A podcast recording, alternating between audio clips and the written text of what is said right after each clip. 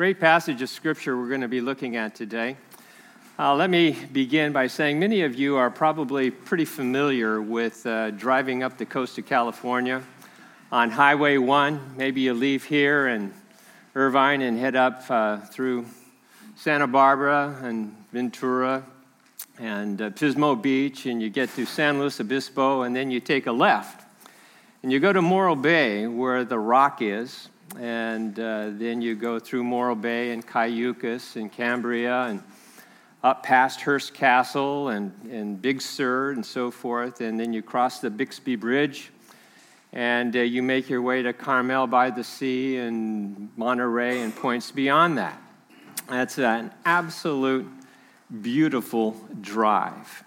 Uh, let me pause in my story here and uh, give you a little bit of an an- anecdotal story here. It, it'll help you understand the multifaceted nature of my wife.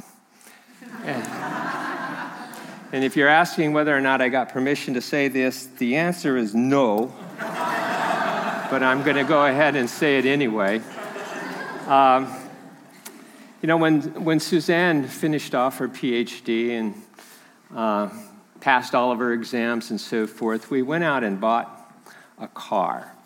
And uh, we went over to City of Orange or something like that, and we found a fellow that was selling uh, a 1999, and this was a long time ago, maybe two or three years old at that time, uh, BMW Z3 charcoal gray, just a beautiful, pristine car, not too many miles on it. Price was right. And so we bought it, and she drove that car for 17, 18 years perhaps. But uh, one of the early trips that we took in that car was up Highway 1 and crossed the Bixby Bridge, and we started taking a lot of curves that you need to take with a great deal of care if you're going to make it and drive safely on that road. And she was driving, and I was sitting in the passenger seat. And um, along came a fellow who just busted past her in a Mini Cooper. And she took that seriously. Game on, and it was a two person race. And I mean, I was sitting there with white knuckles going like this and this as she was racing this guy up this hill. And she was determined to overtake him. And she lost the race. And she had to take several months of therapy just to kind of recover from that a little bit. Uh, but anyway, you know, uh, you know, I, I, think the reason she became a psychologist is because she couldn't quite qualify for the Indy 500. But nevertheless, anyway, uh, going back to the story a little bit, what do you do when you, you get up through Highway 1, cross Bixby Bridge, and you're making all of those turns in the road, and you say, you know, man, I'm just weary of all of these bends in the road.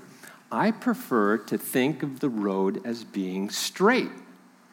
Well, obviously, that uh, doesn't work. If you want to go straight, then you have to get on that ribbon of road that goes up through central California that we know as Interstate 5. Uh, you get there in a hurry, but uh, there can't be a more boring drive in all of the United States. But if you choose the coastal road, you have to put up with the curves. In other words, you don't make demands on the road, the road makes, demand, makes demands on you. Uh, and the same principle applies in the school, in the marketplace, um, and in our relationships. We have to submit to the reality of what things are in order to survive. Now, in light of that, isn't it amazing in our own communities here in Irvine, for instance, and Irvine's a wonderful place to live. It's got wonderful people in it. But let's say you've got a neighbor or someone who says, you know, I prefer to think of God as a loving God. And all good men and women and boys and girls and young people, all of them who are doing well, being honest, uh, not cheating in school, not cheating at work, um, friendly, trustworthy, just salt of the earth people, they're all going to make it to heaven because they're so good, even though they may not believe in Jesus. Uh, you know, they'll say something like that, and perhaps you've heard it yourself. Uh, even though God really doesn't present himself that way in the book that he authored. And it's ironic that uh, you and I and so many other people are willing to accept reality and all other aspects of life.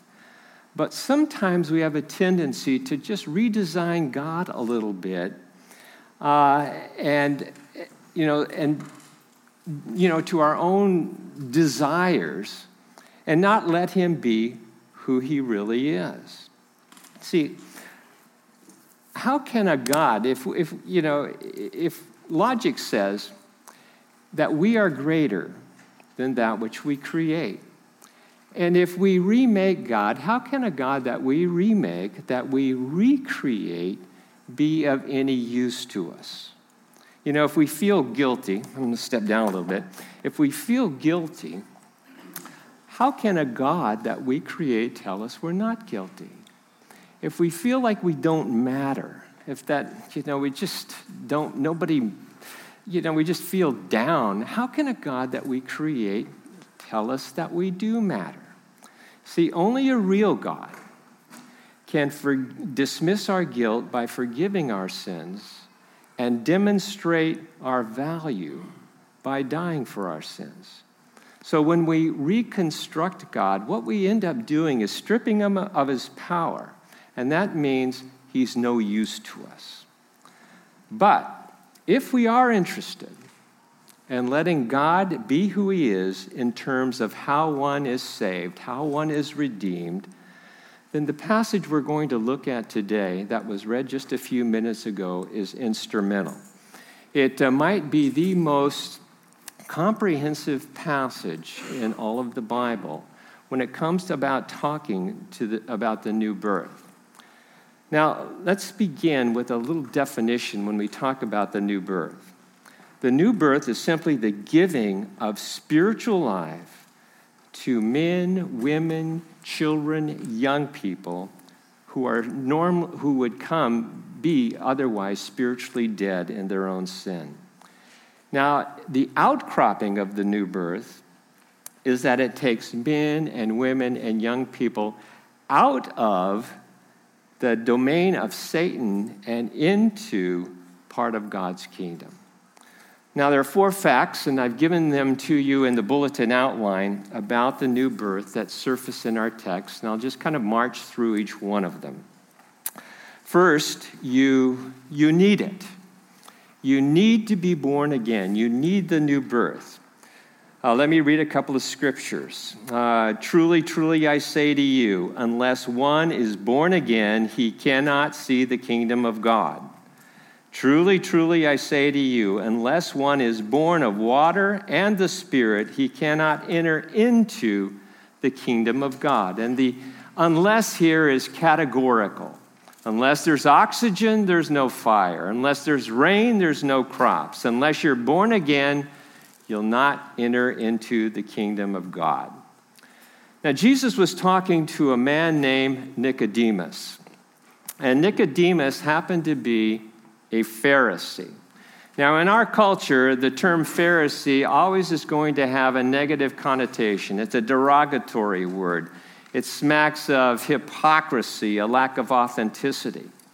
But when you go back into the first century, not all Pharisees were legalistic hypocrites. The vast majority of Pharisees, then we read about them, sometimes in the scriptures they're printed, presented in a very negative way, but the vast majority were, were very good people. They were simply very serious about keeping the law of God. And uh, Nicodemus would be among that group. He is a good guy. And in verse 10, Nicodemus, it says, was called to be a teacher in Israel. And he was a Jew, but he had a Greek name, which suggests he was not only familiar with Judaism, and he certainly was, but he was also familiar uh, with Greek Hellenistic culture and Greek philosophy. So Nicodemus was a politician as well. He was a ruler over the Jews, a member of the Sanhedrin, which was a ruling body. He, conduct, he conducted trials. He investigated heresies. He wrote laws. He interfaced with the Roman authorities. And most likely, the reason he came to Jesus by night is simply that was probably the only time that the two of them together could have an uninterrupted conversation. So when we talk about Nicodemus, he combines moral rectitude with intellectual depth and an open heart.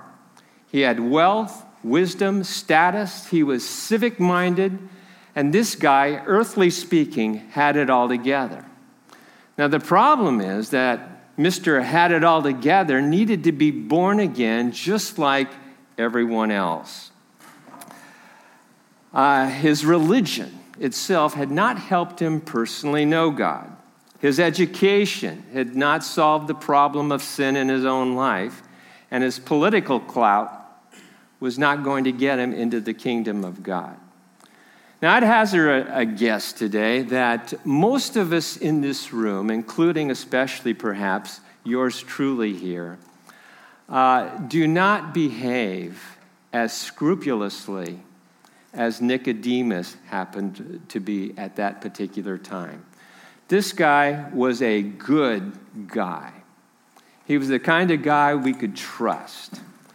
And so the point is point one everybody needs the new birth. Whether you're good or bad, we're all in the same boat. Everybody's in the same boat. We need to be born again. Second, uh, you can't earn it. Uh, you know, one of the things we talk about a fair amount here at Harvest is getting close to God, communing with God. Uh, yeah, doing personal Bible study, reading the Bible, trying to figure out what God might be saying here and how it applies to you, and bouncing it off one another in the small groups that you have, and, and so forth. And all, all of those are great things. And what we do when we do that is we create relational accountability as we grow in our intimacy with Christ and it enables us to move a lot further in the Lord as a group rather than single individuals. And that's very significant uh, as far as our own growth does.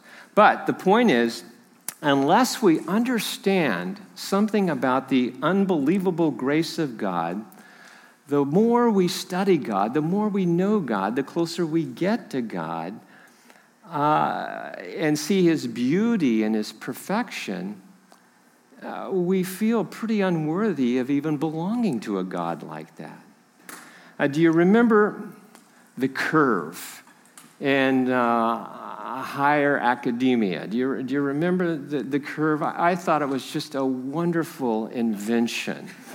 Uh, you know, if the, it goes something like this if the top grade in a class, say in college, uh, is 80%, then that person uh, gets an A. And those of us who scored 70 or 60 or 50 get B's and C's rather than D's and F's. Now, this relativistic standard of excellence that I so loved worked pretty well until you encountered the curve buster. You know, and it seemed like it seemed like in every class there was always a girl or two that wrecked life for everybody else, you know, and it just really, really difficult. Now, her excellence, let's say, took away our excuses for a lack of excellence. Now, if we apply this to God, God would be sort of like the ultimate curve buster. Now, what God does is He sets the standard so high that none of us are able to pass. And so, what He does is He annihilates the spiritual performance track by saying, listen, all you have to do if you want to earn your spiritual life is this just two things love the Lord your God with all your heart, mind, soul, and strength and love your neighbor just as much, just as often as you love yourself. Now, of course, we don't do that. And therefore, we're all going to be guilty. And that's why what we happen to do oftentimes in our own culture is lower the standard of God in such a way that God's going to grade on the curve. Hey, I'm better off, I do, I'm more kind and loving than most of the people I know, therefore I'm in. No problem whatsoever. And that was Nicodemus's problem. He says in verse 2, Rabbi, we know that you've come from God as a teacher. Now, that was pretty much the view of the culture of that particular day. Jesus, like the teachers of the other religions, you know, just like leaders of the other religions, came to be predominantly a teacher. He came to give us wisdom on how to be better people. Uh, he offered insight that will make us more loving and help us make the world a little bit better place.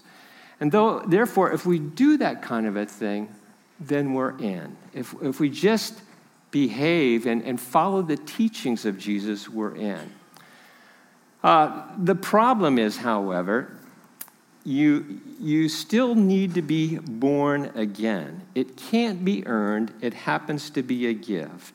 It's an infusion of spiritual life into the, into the soul of men and women and young people, whereby Christ takes up residence and becomes king. Now, the definitive statement in the New Testament is in Ephesians 2 8 and 9. For by grace are you saved through faith, not of yourself. It's the gift of God, not of works, because God says, I don't want anybody to boast that they earned it. It was all of grace. And the reason He doesn't want us to boast is because we glorify ourselves rather than glorifying Him who gave it to us. So, first, we need the new birth. Secondly, we can't earn it. Third, we have to receive it. Uh, verse 14 As Moses lifted up the serpent in the wilderness, even so must the Son of Man be lifted up, so that whoever believes in him will have eternal life. Kind of a strange picture. It comes out of the book of Numbers, deep into the Old Testament, chapter 21. And the Israelites at that particular time, you know how they crossed the Red Sea miraculously and escaped the Egyptians, and God drowned the Egyptian chariots in the Red Sea, and they made their way into uh, the Sinai Peninsula, so forth. And there was a generation of people that said, We can't go into the promised land. Uh, there are giants there. We'll be slaughtered. And so God waited for that generation to die out. And so they were wandering all over that peninsula for 40 years, and then ultimately they came to it uh, under General Joshua, who was ultimately going to lead them in it. But, you know, backing up a little bit, while they were in the wilderness, they began to murmur against God. They began to murmur against Moses. They didn't like the leader that he was. They were just, just sour people during that time. And the thing they did, they didn't even have to work for their food. Remember, out in the wilderness, there's no place to grow crops, and the entire Jewish nation was out there. And so God provided them uh, food, He provided manna. And manna came every single day. All they had to do in the morning is get up and walk out the, the flap of their tents, and Amazon had already brought that day's supply to their tent, you know. And it was healthy food, it was good food. You could fix it in a number of different ways. You could have manna burgers and manna pasta and manna on a stick and manna cotti and manna cream pie, all kinds of stuff. You know, and it was just, you know, they, they, you know, they were just sour on everything. And uh, because of their complaining, what God did is He sent snakes into the camp. And some of the Israelites were bitten and they even died. Now, why would God do that kind of a thing? Well, it was simply a reminder to show them that the venom in their souls and, and, how dire their spiritual situation was. And as they lay there dying, they were racked with convulsions. They cried out to God. And then God told Moses, Listen, I want you to put a serpent on the end of the stick, and I want you to stick it right in the middle of the camp. And anybody who's sick, anybody who's been bitten, all they had to do was look at that serpent, and they would be instantly healed.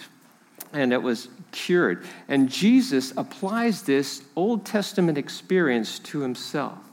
And he says this just as the Israelites had to look at the serpent on the pole so you and I must look at Jesus on the cross.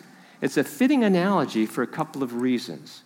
First, the people who looked at the brass serpent knew that they were dying because of the physical poison in their bodies. And when we look at our Lord Christ there on the cross, we know that we're dying because of the spiritual poison in our souls. Now, second, the Israelites didn't have to crawl to the serpent and touch it.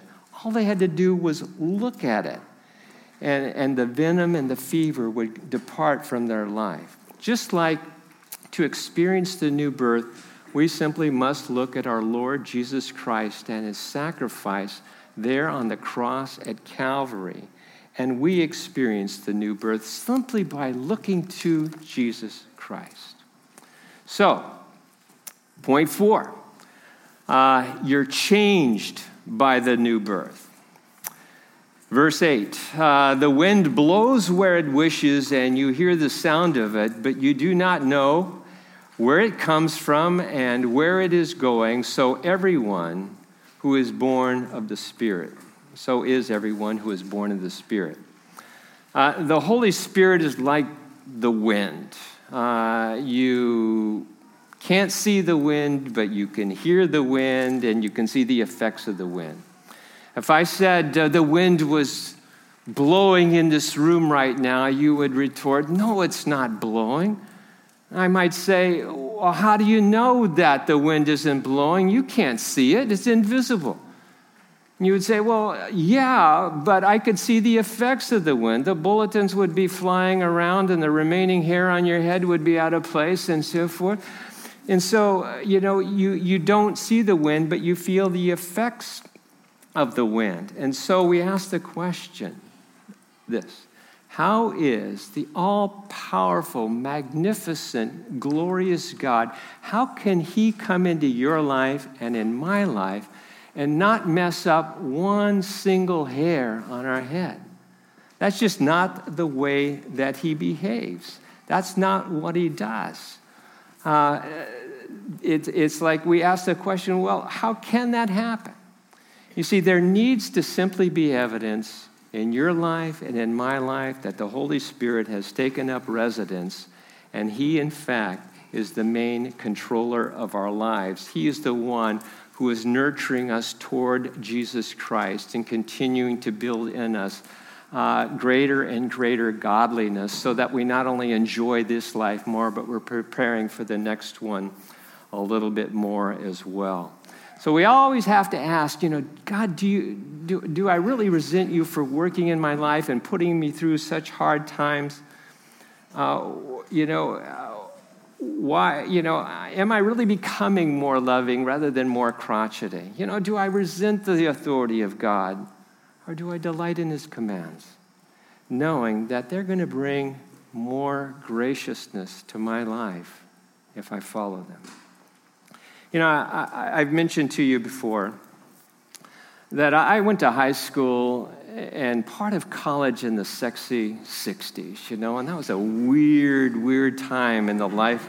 Many of you weren't even born then, you don't even know anything about it, but nevertheless, you know, those were the days when you know, we burned our draft cards and had love ins and smoked pot and joined the Peace Corps and went to Woodstock and we hated the establishment and all these kinds of weird things that were going on in our generation. And the greatest generation, which was the name of the, the generation before the boomers, they didn't know what to do with us. This is what in the world is going to happen to our country when the baby boomers end up taking over? And every generation of people is asked the same question about the next generation, you know? It's just kind of one of those things that happen. But and it's really ironically today, and those of you who are, if you please, baby boomers, uh, you realize as well that the only radical boomers that are left are those who are dedicated to Jesus Christ. Kind of interesting, is it not? You see, it, it, it's just like, you know, when we see people in need, we're generous. Uh, because we see ourselves when we were in great need and God was generous to us.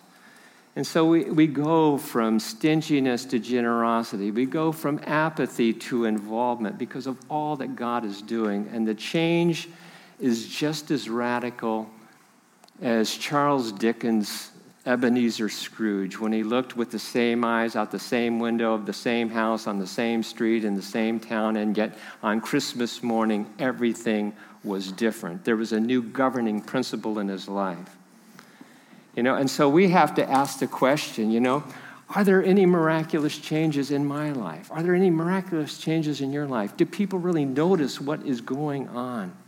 The fact that you you can be courageous and yet you know you're not proud about it you're, you're humble about it and you're you know what sadness is but you you you you know your default mode is just being joyful in the grace of god and uh, and it's really out of that grace that our life flows uh, you know, we know when we've been born again simply because we come out kicking and screaming and we're alive. But sometimes, you know, the, the spirituality and the zeal begins to fade. It's happened to me, it's happened to you, and at times we go through these periods of struggle. And sometimes we neglect uh, some of the disciplines. We don't feel like opening up our Bible and reading a chapter and maybe asking what it's saying and what God is saying to us through it. We we haven't really fellowshipped with the right people, and somehow, you know, there's a bit of an uh, of, of, a shrinkage there, and it's becoming more and more encased in, in who I am rather than what God happens to be doing in me. And, and what, what I need to do during those particular times is that, is that looking back up to Jesus Christ. And those of you who are thinking about the Lord, who might need the Lord but don't have the Lord, all you, you, you need to remember is that, you know, when Christ was born in Bethlehem, remember the angelic host in the, in the heavens in glory, they broke out in music when he was born. And every time one of us steps forward and say, you know, I need the Lord Jesus Christ, it just sets again heaven ablaze with all kinds of singing. And, you know, I mean, the musical talent and the, the, the music, and today was just wonderful music, and it was just through the roof great, and we all sang well because we were looking at the person of our Lord Jesus Christ. Final thought What happened to Nicodemus? You know, uh, did he experience the new birth? It doesn't say. It doesn't say. You know, you can continue to read on, and we don't know for sure. But there is something that's very, very interesting. You know, when we go to John chapter 19, after Jesus was taken off the cross, Nicodemus asked the Roman authorities for permission to receive the body of Christ, and it was given to him. And what Nicodemus did with the Lord at that time is he prepared the body with the finest of linens and 300 pounds of myrrh. In fact, it was more it was 100 pounds of myrrh. And that is an extravagantly expensive thing. And I have a feeling that Nicodemus's actions with the Lord confirmed the fact that he was one of the chosen. I look forward to seeing this guy someday, asking him a few questions. You know, getting a little bit more in depth than what I glean in the scriptures. Father, thank you for reminding us of why you came, what you're all about uh, for the reality, Lord, that uh, you are the changer of lives, and uh, goodness knows. So we've experienced partially, and uh, we trust that we'll continue to grow and experience more of you as we do.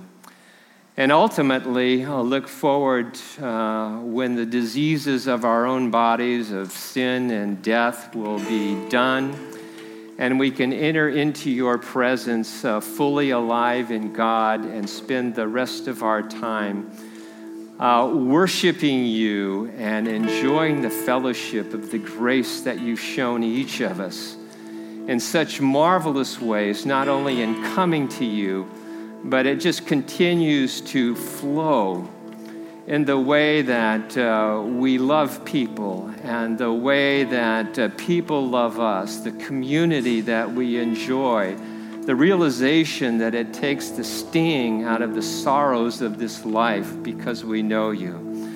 And I pray, Father, for the young and the old alike, um, that we would never come to a place where we would stall and say, That's enough. Uh, Lord, we're on that road, marching toward you, uh, wanting to be as much as we can possibly be here on earth, but looking forward to being totally rid of this body of sin and death.